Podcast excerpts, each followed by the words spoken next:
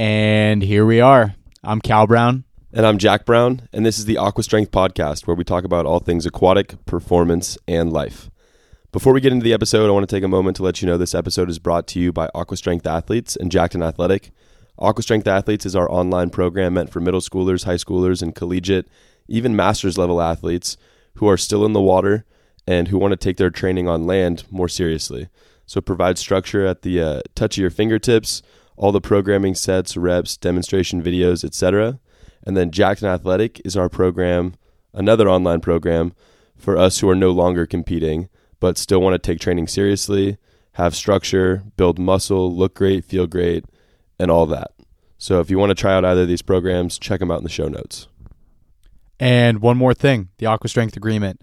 If this episode or podcast brings value to your life and you enjoy it, please leave us a review and share it. Thank you. All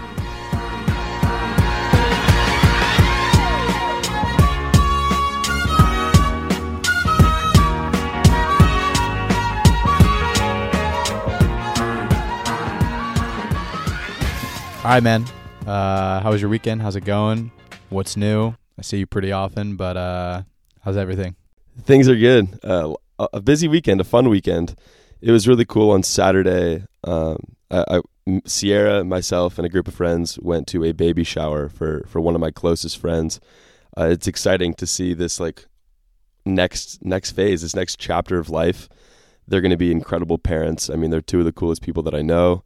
And we're really excited for them. And it was a beautiful baby shower. We had a really good time. And while I was there, you also did something for the first time. You ran a group at the gym all by yourself. I mean, I knew you'd crush it. You did crush it. You've been back home for a while now, and you've been in so many groups, been working every week with me. Plus, like, it's not like this is a new thing to you at all. I mean, you worked as a strength coach at Cal Poly, you led several teams and groups by yourself without other coaches being there. And since you've been home, it's like when I'm in the gym and we have a group of 10 kids, I mean, it's compared to training all by myself where a big group of kids would show up and I'm trying to bounce all over and make sure everyone's getting, you know, the absolute most attention and tons of focus, which I really do my best, and my head would be spinning sometimes because groups would be so busy, and I'm bouncing back and forth between here and here, and I'm trying to make big coaching calls from across the room, like, hey, make sure you're thinking about this, and then I go back to this kid over here. It's like now when you're in there, you and I can cover this gym so easily, and I mean a one to five coach to athlete ratio, or oftentimes there's less. I mean, there could be 7 or 8 kids in there. There's 2 of us. It's like these kids are getting a ton of attention, especially compared to other weight room settings that I've been in where, you know, yeah, I mean, that's how it goes in college. If there's a team of 25, 30, even 40 athletes, it's awesome if you can have the main strength coach and another strength coach or maybe a couple interns helping out. But sometimes, yeah, at a smaller school when teams have, you know, a ton of athletes and there's one strength coach for all these different programs, it's like, yeah, you're going to tell them the program and you're going to do your best to watch as many of them as you can, but they're going to have to help coach each other and you're going to have to make the most of it. And so I think it's so cool that the two of us can work together. And then on days where you're busy or I'm busy, you know, we're still fully capable of running the group by ourselves because it's never more than 10 athletes at a time. That's something that's super special to us. I was talking about this with Grandma last night when I was visiting with her. I was telling her about how I ran a group on Saturday and she was asking me about, you know, in March when you're going to be gone, how that's going to work with the gym. And I was telling her, yeah, we're going to be open. I'll be running it and making sure everything's staying in order and that, you know, we don't just have an empty week where the kids can't train. 'Cause that's kind of the benefit of me being back now. But I was kind of talking about that a little bit with her and explaining that, like, yeah, I wasn't there. I think the reason, or, you know, the good part of kind of waiting till, you know, I've been home a couple months now and I just did my first group by myself in the Aqua Strength gym, which, you know, it wasn't like anything I was super nervous about, but I just wanted to wait and be at a certain point where I felt like the kids knew me really well and were comfortable with me. So that was my biggest thing. It wasn't necessarily like me being alone or like, how am I going to do this or what do I do? Because yeah, like you said, I don't know, at Cal Poly, like one of the things I'm super appreciative and grateful for was like the experiences I had, and a couple times like being thrown in the fire and just kind of like, hey, here's a room of, you know, 40 college athletes, whether it's football or wrestling or, you know, volleyball, whatever sport it was, like, do your thing. And, you know, that can make you a little bit nervous because, like, I mean, those are Division I college athletes, and it's, you know, when I'm still learning, like I'm almost a peer of theirs at that point, you know, not graduated, just working as an intern kind of. And that really kind of like helped me find myself and have that confidence to be like, hey, I can speak in front of these people. I can be my best self. I know what I'm talking about. I love this.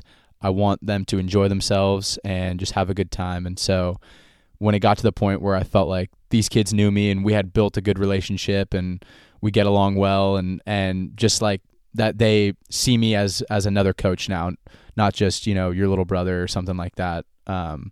So it flowed smooth, and it was a lot of fun. And I guess we'd have to ask them how they think it went. I don't think they really thought much of it. They just kind of like were like, hey, where's JB? And I was like, oh, he's busy right now. We're going to be rocking with me today. Sound good? And they were like, yeah, let's do it. Yeah. And I also like to, like, I knew that it was going to be a great situation. After a couple months, of course, I knew it was going to be great. But like, I knew this past week, for those of you that don't know, like, yeah, if I have a smaller group in the gym, if there's, you know, 3 or 4 athletes coming to lift, I'll let Cal know, like, hey man, I don't think I'm going to need your help this afternoon. Like, tonight's going to be super busy. It'd be great if you could be there. And so if it's a smaller group, it happened 3 or 4 times this week where a small group came in and they go, like, whether they're grabbing a foam roller, they're starting to stretch. And I'm like, hey, what's up? How are you? And they turn back to me and they go, hey, where's Coach Cal? And I'm like, yeah, when their first line is asking where one of the coaches is, like, what, you know, they're curious, like, hey, where is he? He's always here. We like seeing him.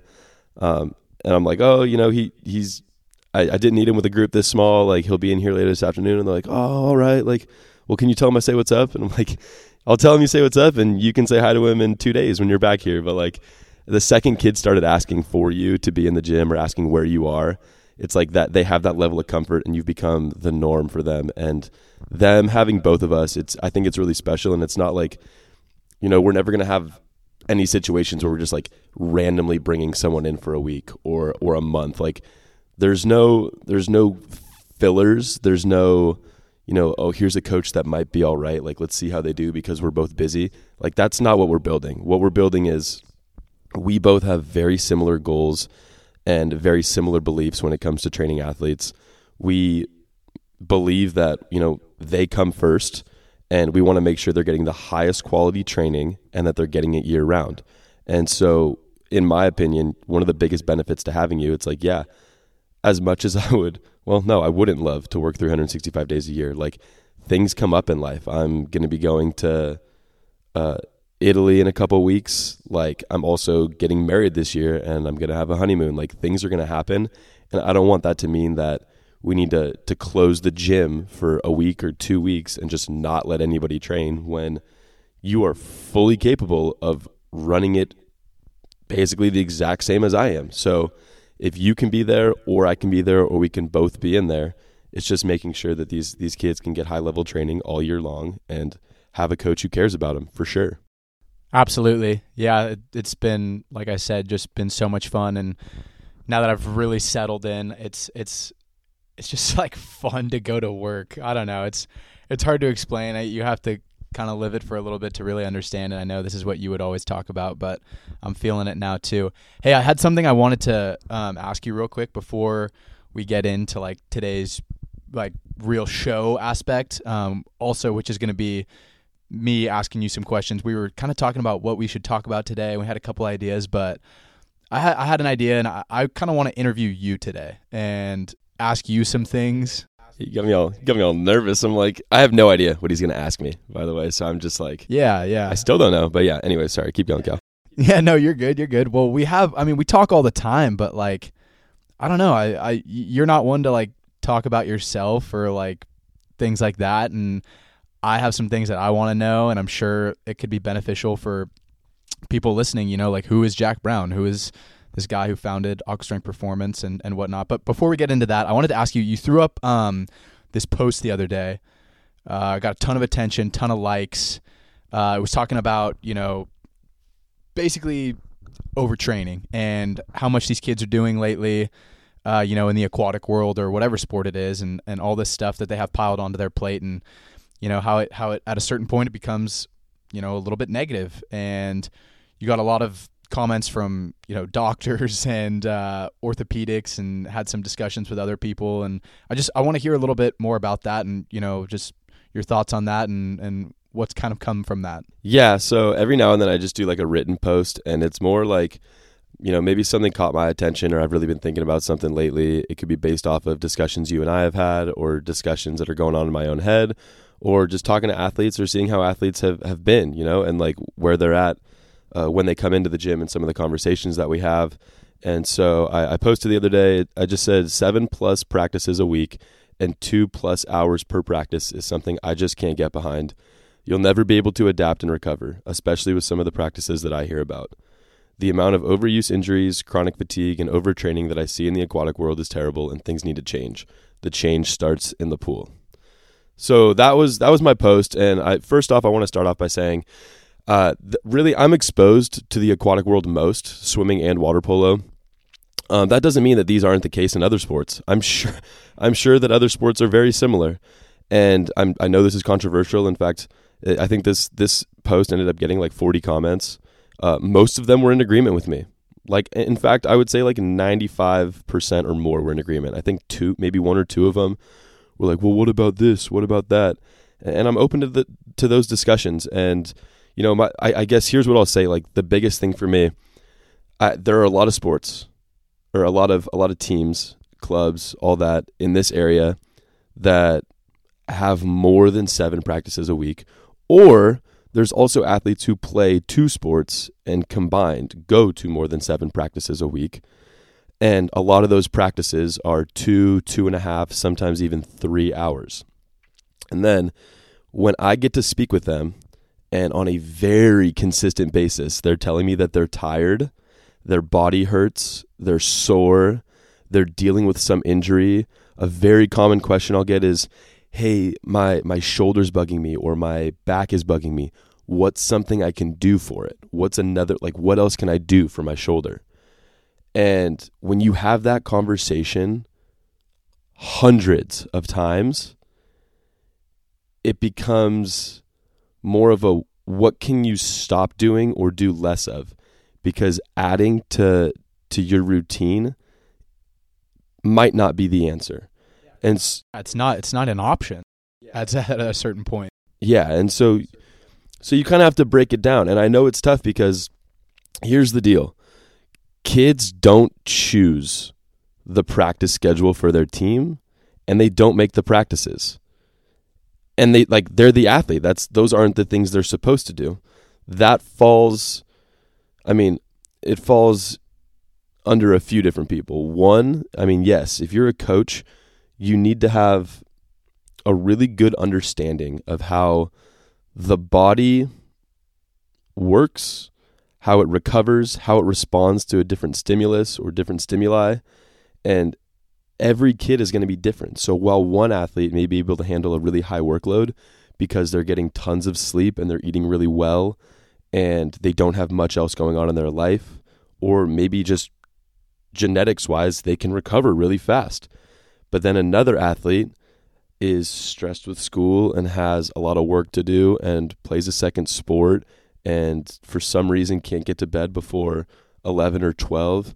You know, yeah, part of that is going to be on the student. They need to step up. They need to be able to lock in a better sleep schedule, get their work done. They need to do all that. But it's also something that needs to be known by all parties, the parents, the kids, the coaches. Everyone needs to know, and the discussions need to be had. And then a plan needs to be put in place where we're giving the athletes enough work to get better, but not so much that they're in a chronic state of fatigue, because that's what leads to these overuse injuries. And honestly, they're just operating like, it's very clear for me when an athlete's operating at 60% or 70%, because some of them I've seen for so many years now. And it's like, yeah, hey, you're not really acting like your normal self. Like, how's everything going? And it really only takes a couple minutes of conversation to hear that their practice workload has been bumped up a ton. They're stressed with school. They're in the water 2, 3, sometimes 4 hours a day. They're in the water 6 days a week, which, I mean, to me, I'm just like, I hear that and I'm like, why? Why would that much ever be necessary? And I know this is kind of getting, long, and I'm kind of going on a rant here, but like, my whole point is that athletes, when it comes to training, athletes need enough stimulus to allow them to adapt and grow and get better. But if they get too much and they're fatigued day after day, week after week, you begin moving down this very slippery slope of constant fatigue, and then there's wear and tear, and then there's issues at the joints and the muscles, and then mentally they can't operate at the same level, and physically they can't train at the level they need to be training at. And it's just all downhill from there. Like, you dig yourself into this hole that's really, really hard to climb out of. And that's a scary place to be. And so it's like, why would we not train a little bit less and just really emphasize the recovery aspect and see what it does? Because I know what it does. Like, I've done it myself. I've done it with athletes. Like, I know exactly how low volume training works, and I've seen the incredible benefits, and I don't know why so many programs and coaches and even athletes at this point are scared to implement that. Like, I don't know why the natural thought is that more is better, because if you're going to tell me that 4 or 5 practices a week that are, an hour, hour and a half, maybe 2 hours long isn't enough, I just want to know what that's grounded in. Like, that's not, it is. In fact, quick sample. Cal, you are now, you've been swimming masters since you got back home. You lift 3 days a week. You swim 3 days a week for 45 minutes per swim practice. You just swam close to your best time ever in a 50 free from the blocks in practice, ever. And at Cal Poly, I believe you were swimming somewhere between 10 to 15,000 yards a day, 6 days a week. So that's 1 or 2 practices a day, every day, putting in 10 to 15,000 yards. And at that point, you were swimming about the same time as you are now. Well, I mean, what are your thoughts on that? Like, yeah, you're older, yeah, you're stronger, but like, that just speaks volumes to me. Yep, make it make sense. I mean, it's one thing to like consider it or think about it, but when you implement it and you see how well it works, like you were just talking about going down the slippery slope, like those negatives stack on top of each other and create bigger negatives. But if you look at it from the other standpoint and think about, trying to feel fresh or as good as possible as often as possible, getting good sleep, having good nutrition, getting the recovery you need, proper dosages, things like that. Those positive things stack on top of each other and create bigger positive things. I'm always operating at a high level now, and that stacks on top of itself. When I show up to a swim practice now or a lift, I feel near 100% every single time. And when you operate at 100% and practice at 100%, I mean, that is a double bonus because you're doing the work, but you also feel good doing the work. And I feel like that right there is so self-explanatory. Like if you want to go and do a bunch of stuff, like any fool can make someone tired. If you want to go and do a bunch of stuff and do it crappy, like that's not moving the needle. Like these kids are so tired all the time. And look, I'm not trying to pick a fight or start an argument, but like it's just so obvious. And the tough part is a lot of them will put on their smile and their face like, hey, I'm okay, I can keep doing this. And you have to be able to see through that or to have genuine conversations or to try and get them to open up, because just because like they act like they're fine doesn't mean they are. And I think it's your job, our job as coaches to talk to them and to get a better understanding and to really find out like, hey, is this too much or is this too little and things like that, because there is so much opportunity and room for growth. So don't be stuck in your ways. And like that goes for everyone. Even if you have a program that is really good or like have great reviews or the things you're doing you really believe in, like just be open to learning. Like, I'm happy to hear, you're happy to hear anyone out and talk about these things. And that's what's most important. And honestly, it's not even really a bad thing that this conversation is going a long time, because I feel like this is helping me understand better. And I genuinely enjoy talking about this stuff because it is really important. And yeah, I think it's huge, and I feel great all the time. And that is a testament to our beliefs and the things that I've been doing. So yeah. Yeah. And I know, like, so some of the big points that come up with people that talk to us, or, you know, that comment on my post, like one of the comments on the post was, well, what about building an aerobic base? And like, I think this is just such a misconception. I think people like to throw around the word aerobic base or the words aerobic base without fully understanding. You build a very robust aerobic system, and you can do so in maybe 1 to 2 sessions a week at a fraction of the yardage and distance that I see a lot of people do. Like, your aerobic system is built at a very low intensity, just doing continued work with not a lot of rest. So you're working at a minimal effort, you're resting minimal. You can do that. I mean, in some sense, every practice is going to be working on your aerobic system. And the aerobic system isn't something that I see holding back. Like, it is not the limiting factor for almost any of the athletes that I see. Can I throw something in real quick? I post a lot about speed work and things like that, and I get comments all the time similar to you about the aerobic base and conditioning and things like that. We're not saying that it's bad or that it shouldn't be done, but there is no athlete or swimmer or aquatic, you know, athlete that doesn't get enough aerobic training or conditioning. Like, it doesn't need to be advertised. So we're not anti-conditioning or things like that. It's just like, yeah, they all get that training, and they probably get more of it than they actually need. So I wanted to throw that in real quick. It's like, yeah, I just don't think it's very well understood, like, how to actually build an aerobic base. Like, it's not pounding constant yards every day, 6 days a week. Like, more isn't always better. You at a certain point, you start going down that slippery slope. Yeah. And, you know, like I said, like, your aerobic system, it's the residuals of building your aerobic system, they last the longest. So again, the window is like 7 to 14 days, which means you don't need to be hammering it several times a week. If you're doing big yardage days several times a week, most likely what's happening is, you know, you might think you're building an aerobic base when in reality, you're just making your shoulders and your hips and your knees, all your joints, do way more work than they probably want to. And then that little bit of shoulder impingement that wasn't so bad last week, yeah, now it's aching. And your rotator cuff is like, what's going on here, pal? Why are you swimming 10,000 yards a day? We have an issue. And then when you're not feeling great and your shoulder starts hurting, and you keep showing up to practice and you keep putting in the same workloads, it only gets worse. Whereas if you're in the pool 4 or 5 times a week, you simply can't be doing as many yards and as many practices. And then in between sessions, maybe your body has a full 12 hours to recover. And then boom, you hit the next session and you're actually feeling good enough to put in high quality work again. You're not just beating yourself up. There's like this belief that, like, the harder you work and the more you beat yourself up, like, you're going to grind. And then in the end, you're going to have this amazing 2-week taper and you're just going to magically feel good.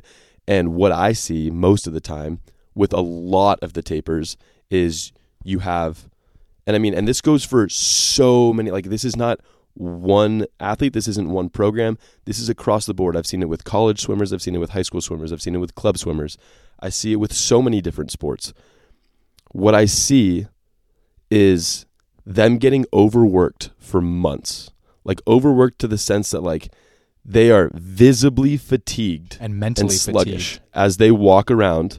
And then they get 2 weeks of that low volume training. And then they have, you know, a good meet and they're like, oh, the taper hit. And I'm like, no, you just went from being 60% for 3 months to getting 2 weeks of, like, a normal amount of work. And you slept better and you recovered better and now you're ripping. And you probably had fun. And that's not what an actual taper is meant to be. So yeah, I think we just need to look at it. Like, I think to keep people healthier, to keep them training at a high level, we need to emphasize recovery more. Recovery needs to be a way bigger part of the picture. It means, and yeah, you know, to me, that means no morning practices.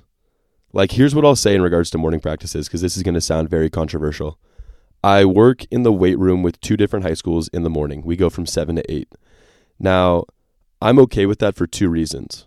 First reason, 7 a.m. isn't that early to me. 7 to 8, especially since schools start so much later now than they used to. 7 means you're waking up maybe 6:15, 6:20. Some of the kids tell me they even wake up at 6:30. They roll out of bed, they throw on clothes, and they come to school. So we train from 7 to 8. The second reason that I'm okay with it is that it's not another session in the water.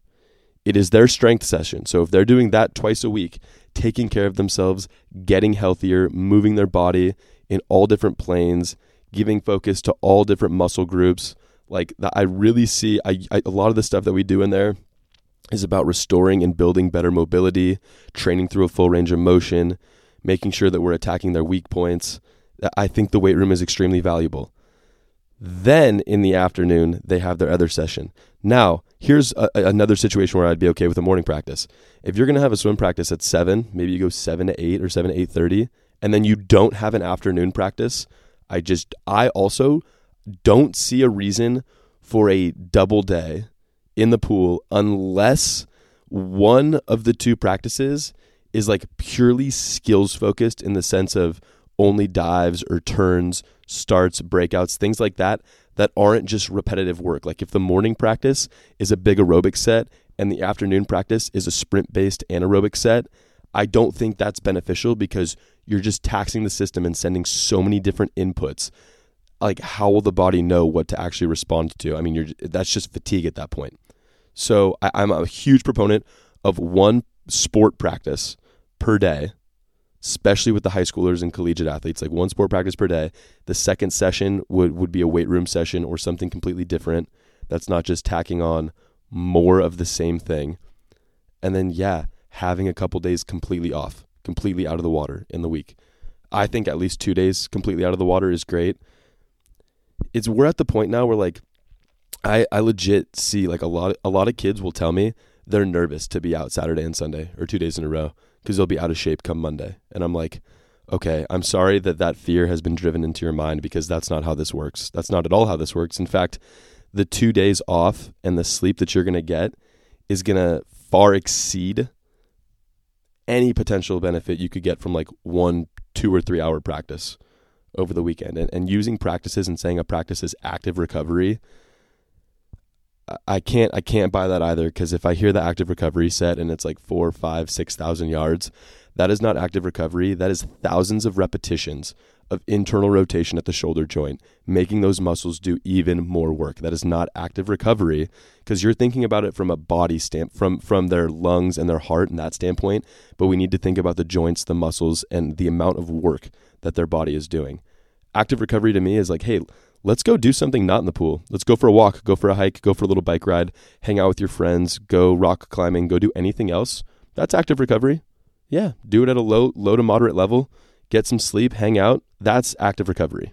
Jack, I'm not going to end this quite yet because this feels really natural, and I'm honestly learning a lot just listening to what you're saying. And I wanted to bring up something that I think kind of goes hand in hand with this topic a little bit, that we get to talk about a lot amongst ourselves, and I kind of want to go a little bit more into it.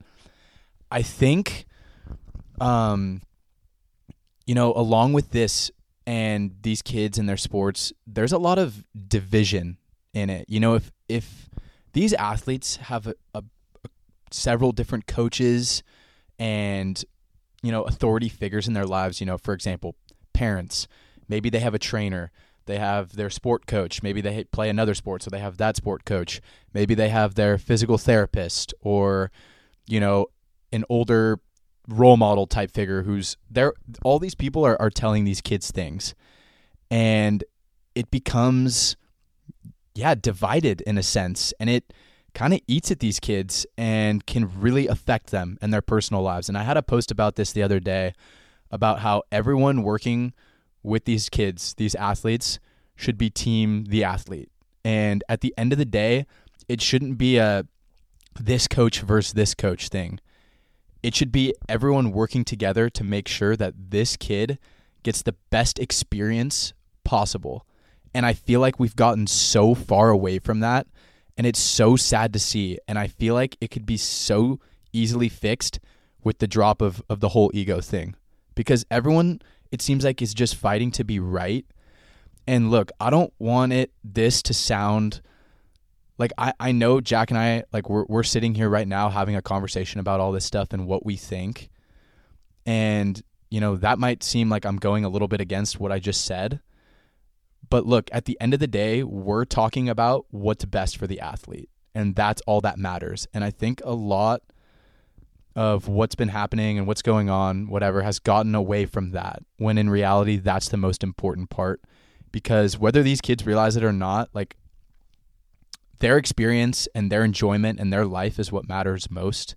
Not who's right and who's wrong. Not whose practices are the best, what you need to be going to. Not whose program you have to be 100% committed to or can't miss. Like, I care so much about these kids and just their day to day and how they feel. And I feel like that's how everyone should be. And if we could all be on the same page with that, that would be huge. And hopefully that makes a little bit of sense to you, Jack, and to whoever is listening. Yeah, absolutely. And I need to be much better with that. I think one of the best ways to be proactive in that is to have conversations, you know. So any coach that ever wants to talk to me, let's go grab coffee, let's hop on a phone call. I'm down to talk, especially if you're a coach of one of the athletes that I get to work with, because I mean, here's what I'll do, for example. So like, I'm in the gym, right?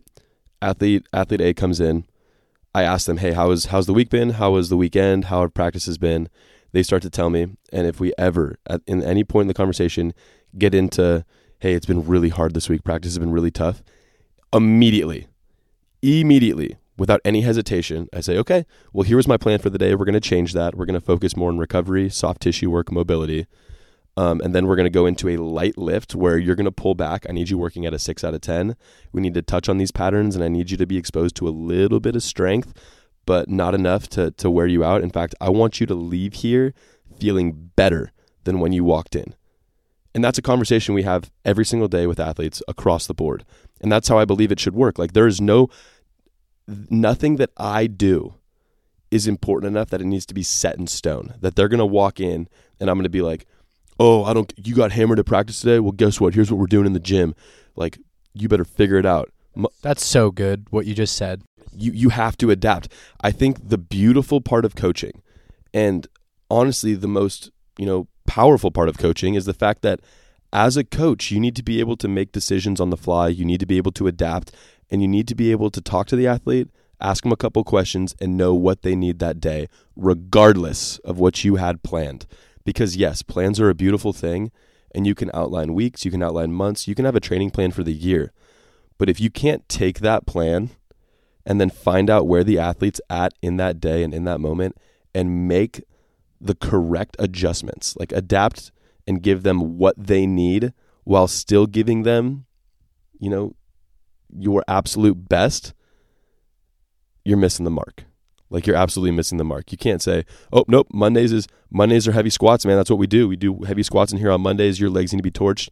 And they come in and they're like, hey, we had a huge kick set. My legs are fried. I'm like, cool. Then let's do this instead. We're going to do a little bit of hip work.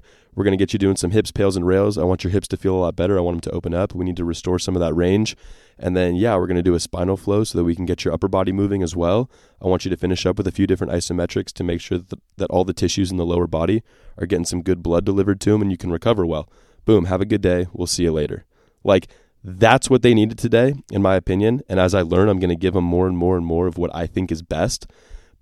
But it all needs to come from adapting. You have to be able to adapt. That's the art of coaching.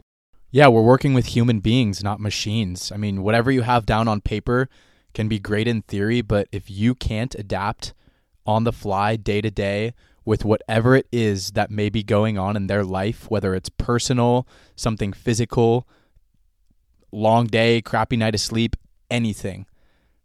In my opinion, I don't know if you have much business being a coach. I want to tell a story real quick, and you can tell me if I'm wrong, because this story is about you. I think you were in high school at the time, and you were explaining a practice where you were just not having a good practice. You were at swim practice, at club practice. You were not having a good practice. I don't know how deep into practice it got, And I'm pretty sure your coach, who we absolutely like love and admire and is just an incredible coach, looked at you and said, "Hey, Cal, I think you should go dry off and go home today. I think come back tomorrow, you'll be ready to work." And I think he told you that.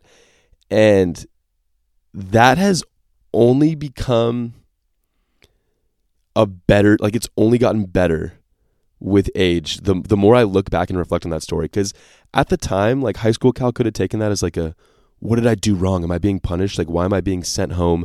Why is he telling me to go home?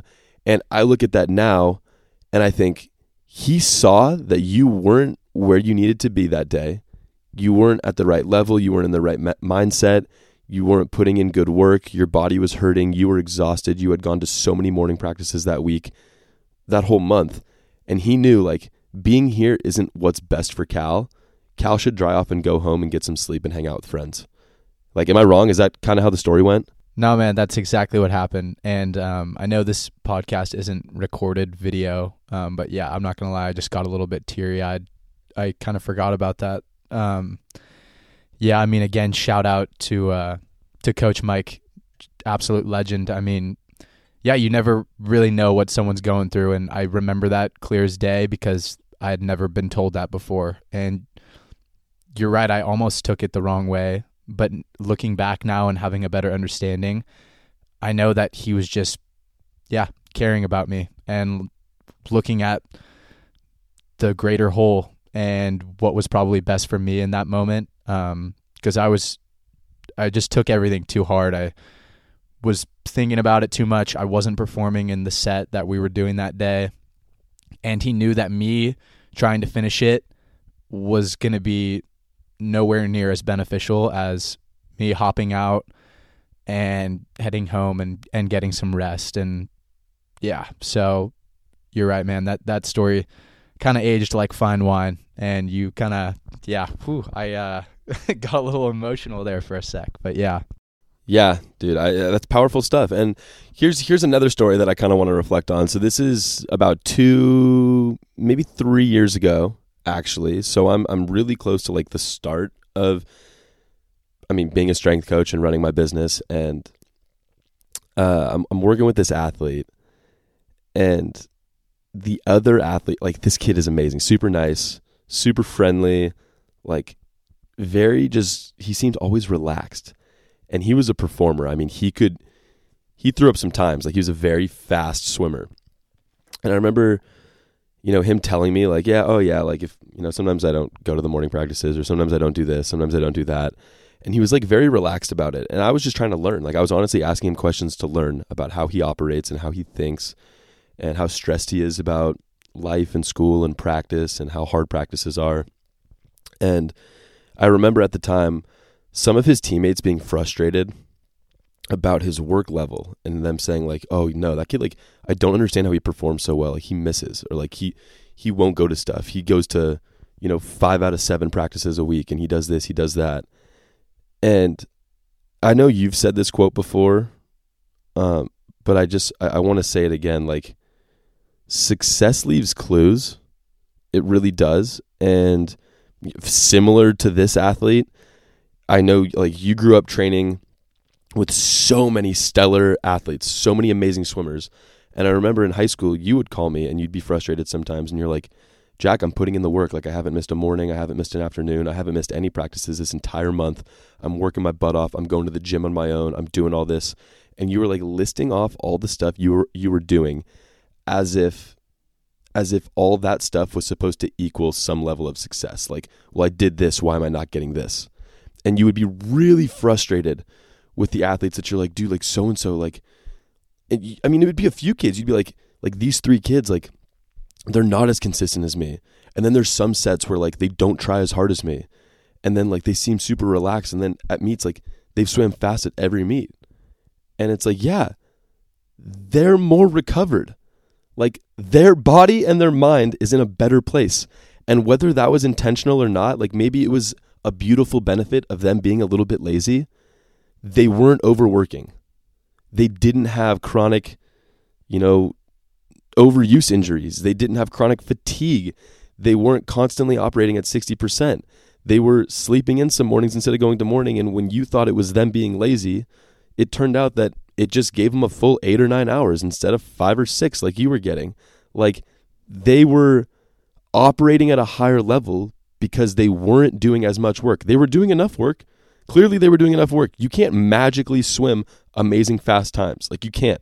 I mean, 4 or 5 days a week, you got to be in the water. You got to be doing stuff. You can't just magically show up unless you're some amazing God-given talent. But like, they were doing enough work. They were also doing a ton of recovery. And I look back at that now and I think like, no, I had the wrong mentality. We both did. It wasn't that you were doing all the work, you should have got the results. It was that they were doing things the right way and taking care of themselves. Absolutely. And look, as an athlete and a human being in general, it's so easy to attach yourself to the idea and the potential of having direct instructions.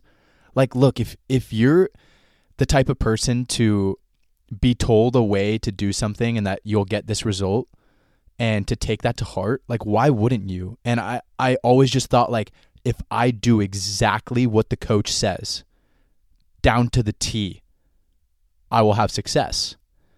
And it's a good quality to have in a sense, but also you can become loyal to the point of fault, because it's almost a little naive to think that any person has the exact directions to becoming successful. Like, it's going to have to be a little bit on your own. It's going to have to be a little bit of you figuring out what's best for you.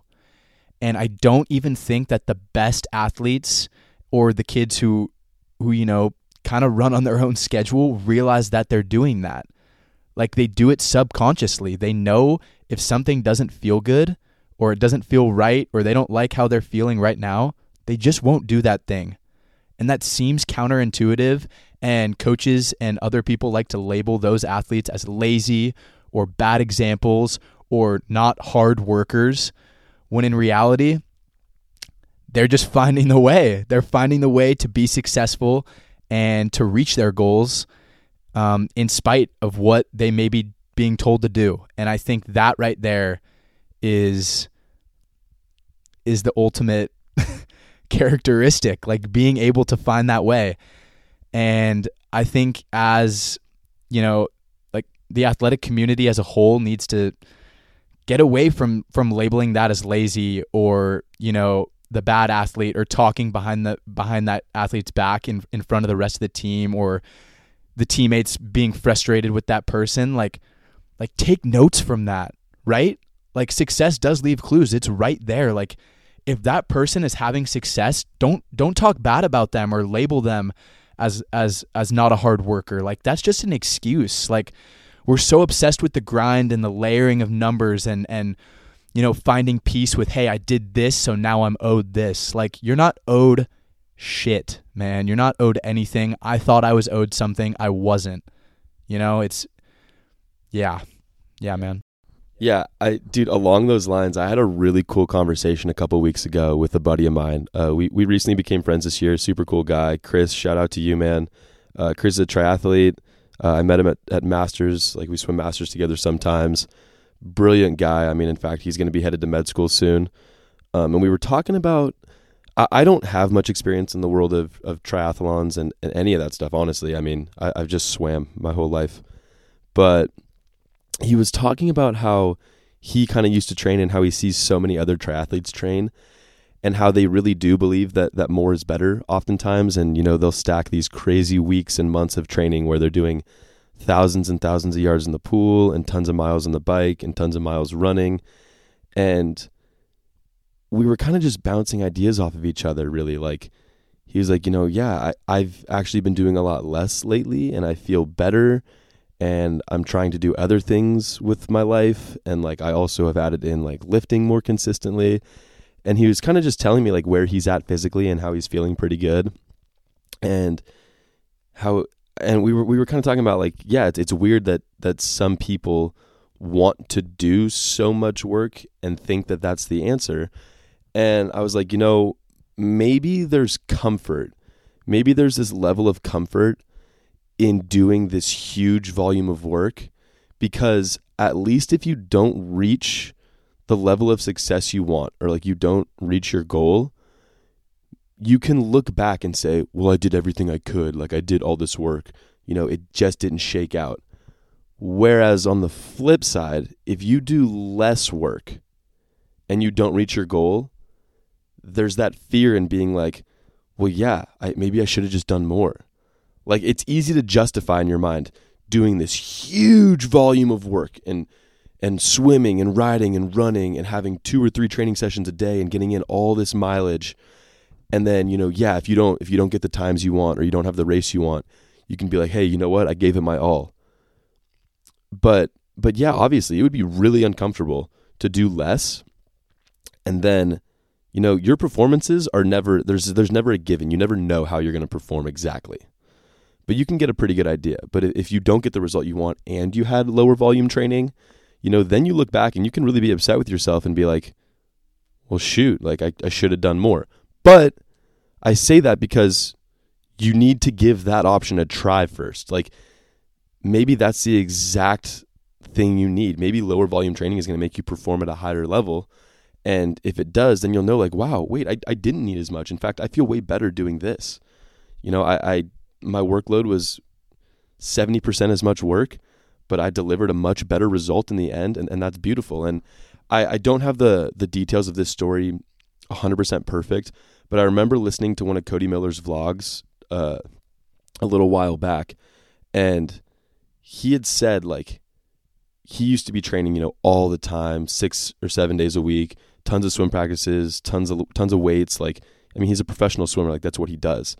And then when he pulled back a little bit, because he has 2 kids now and a wife, and he started to let himself breathe a little, and he said when he dropped down to 4 or 5, you know, in the water training sessions a week, and then just prioritized himself and life, he started swimming times that he hadn't swam in years. And he's like, that's kind of when it clicked for me. Like, wow, maybe I was just really overdoing it. And that's coming from someone at the top of the game. I mean, Cody Miller's an Olympic champion. Like that's the highest level. Not to say that all those years of lots of work didn't benefit him in some capacity. And in fact, it definitely taught him, you know, what works best for him now. Like he needed to do that learning on his own, but it just goes to show that like, yeah, maybe at first he thought he was scaling back so that he could spend more time with kids and his wife and his family and on himself. And then he ends up competing better than he had in years. And it's like, yeah, that's a beautiful thing. Absolutely. There's examples of that all across the board and, you know, through all walks of sporting endeavors in itself. And I just wrote something down that I wanted to say. Parents, coaches, athletes, I have like a challenge for you. You know, the next time there, you know, is someone on your team or whatever it is that you do that's outperforming you, take a step back and look at what they're doing. Use them. Like use that data and those examples they're providing and just take a look at it. I'm not saying that you need to do everything that they do, but success does leave clues, and that's something that I wish I did. Jack, I'm sorry we're not going to get to the interview that I had planned for you, but I do want to ask you one thing to kind of close this out because I feel like this kind of goes along well with what we've done. Before you ask me, can I say one more thing? Because it's still kind of on this point, and I know absolutely that might be different.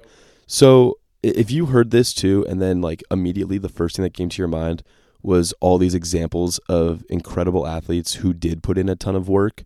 And you're like, well, what about them? And what about them? And what about them? And you want to turn this into an argument. Like, okay, one, that's totally fine. And that's great. Another thing I would ask you, or I would challenge you to think about is, did that athlete make it through despite working way too much or despite constantly being fatigued and overworked? And did they just happen to be so incredible that they made it out the other end, and that, you know, all of that training and all those hours and all the work that they put in, like it didn't hold them back, but they still could have achieved incredible results doing a little bit less? Because survivorship bias is a very, I mean, it's a crazy thing. And I think sometimes what happens is, you know, if a coach is stuck in their ways and it's all about high volume training and this many practices and this many hours of water time a week, and they have, you know, one or two athletes or a group of athletes make it to college and crush it in college, or even go to Olympic trials or swim in the Olympics. Like if they have all these and then they immediately in their mind connect, oh, well, it's the training that we did that got them there. But you don't take into account all the swimmers that were injured and burned out and didn't, you know, move on to college or their dreams. That needs to be accounted for as well, because I believe, you know, it's more about how can you help the most people. Like there's always going to be elite level athletes that make it through, despite, you know, whether they have the best training in the world, the worst training, something in between. Like there are these incredible athletes that are going to thrive because they were meant to thrive. That is just how it goes. And you don't want to get caught in the belief that like you are the reason they got to where they were, because like newsflash, that's another ego thing. It's not you. Like you can't take credit for what these athletes do. I mean, I can't, like I look at some of the kids in the gym. I'm thinking of 3 kids in particular right now. They've been lifting with me for 4+ years, almost 5 years now. I show them something and they do it better than me immediately. I'm like, hey, we're going to try this new landmine variation. And I do 1 rep. No, I do 5 reps. I give them a demonstration. Then they do and they go, how did that look? And I go, better than mine. Go to work. And that is a level of athlete that like you can't even coach. You're just giving them a little bit of guidance and you're letting them run with it. And they are so incredible. They can build strength and power unlike anyone else. They have this incredible mobility. They can learn just by watching something once. Like I will never say that is a product of Aqua Strength Performance. No, Aqua Strength Performance was lucky enough to be blessed with their presence. And it is so fun to get to work with athletes like that, but they're not going to turn out the way they turn out because of me. Like they were going to be that. And I'm lucky I got to be along for the ride. So the best coaches and all of my favorite coaches don't take any credit, even if they coached an Olympic champion. Like, I mean, a couple of coaches that I follow every day as closely as possible come to mind, like when you just said that. And so thanks for sharing that, because that was just amazing insight. And I just really like this conversation that we've had today. And to finish it up, I wanted to ask you this one question, Jack. The rest of the questions will be there for another time. Again, I'm sorry we didn't get to that. I just felt like where that was and where all that went was really beneficial for me and hopefully will be for the people who listen too. But I wanted to ask you, Jack, if you could go back and talk to your high school self right now in this moment, what would you say to him? Wow, that's a big question. That's a tough question. Sorry to put you on the spot like that. No, it's good. I appreciate that. I mean, I'm not going to lie. I've thought of things like this before, for sure, because a lot of the things that I do now and the way that I see athletes act and respond to things now, I see myself like in so many of these situations. Like I remember them so clearly that I'm hoping that I can be a resource to them, you know, now and answer those questions. But I would tell myself a few things. First off, I would tell myself to take a breath and relax. And I would tell myself to stop waking up way before school or getting home from practices at night and doing extra workouts. I would tell myself that I don't need to be in the gym 5 days a week and that I don't need to try and find more pool time or, you know, go to the pool at the gym after I've already gone to a swim or water polo practice. I would tell myself to stop searching for more and more and more work and to start being a student of the game and learning from those around me. Yeah, I mean, I would tell myself to be more observant and to stop relying on work and the grind as the recipe, because I specifically remember some kids in high school would ask me like, hey, like, why don't you ever go out to parties? Like, why don't you ever do anything? Or why are you always like, you're always at the gym or you're always at practice? You always have weekend stuff. And I would look them in the eyes and be like, I want to make sure that I'm doing everything I possibly can to get to where I want to go to. And that's facts. Like I did think, I mean, I was doing everything I could. I thought I was doing everything I could. What I didn't do well enough was listen to my body. I ended up injured in like my senior year and I was in physical therapy for over a year. And I mean, that was, I'm thankful for that, because that taught me what strength training was, and it then got me healthier than I've ever been. But also, like, I remember being that kid on teams so frustrated that I thought other kids weren't working hard, and I was the worker in the group, and why can't so-and-so keep up? It's just ruining the team. It's ruining the practice. And then we would have a game or a meet or whatever it was, and they outperformed me every time, every single time. And I was always tired. I was always exhausted. My body always hurt. And I just remember thinking, like, why? And then I would see them, like, hanging out with friends and going on family vacations. And, like, dude, I would panic on family vacations. In fact, our mom and dad would give me a hard time, because the second we'd leave for a vacation, I'd pack all my workout clothes, and every single day of vacation I would be doing some sort of workout. Like, I just couldn't get away from it. And I needed to just breathe and have fun, let it take care of itself, show up to workouts, but trust in my coaches and trust in my teammates, and, you know, watch the teammates that were finding success and try to emulate them more. That's what I would tell myself. And I would also tell myself that, like, you know, everything I did was worth it. It took me to exactly where I wanted to be. Like, I couldn't be happier with life. I understand the benefits of being a really hard worker, and that, you know, if you want something, you can absolutely achieve it if you go out there and put the work in. But I would say that I would tell my younger self, you know, hard work is super important, but smart work is probably more important. And rather than putting your head down and doing it all on your own, the best thing you can do, and this is what I would tell my younger self, is open your eyes and your ears way more. Like, watch really close what's going on around you. Listen to what teammates, coaches, parents, and people that you respect have to say. Always take notes, and always find ways to do things more efficiently, you know, to do things smarter. Have the conversation with the college athlete, have a conversation with a business owner, talk to the coach who you've seen always support other athletes and achieve greatness. And then, you know, don't think that you're in this on your own, because there's always a team around you, and you should be working with the team. Absolutely. We're recording this on a Monday. It'll be posted on a Tuesday. I hope that everyone who's listening to this has an amazing week. Go have fun. Do something you love. Keep working at whatever it is you're working at. Thank you guys so much for listening and for all of your support. Again, if you enjoyed the episode or enjoy this podcast, share it, and have an absolutely amazing week.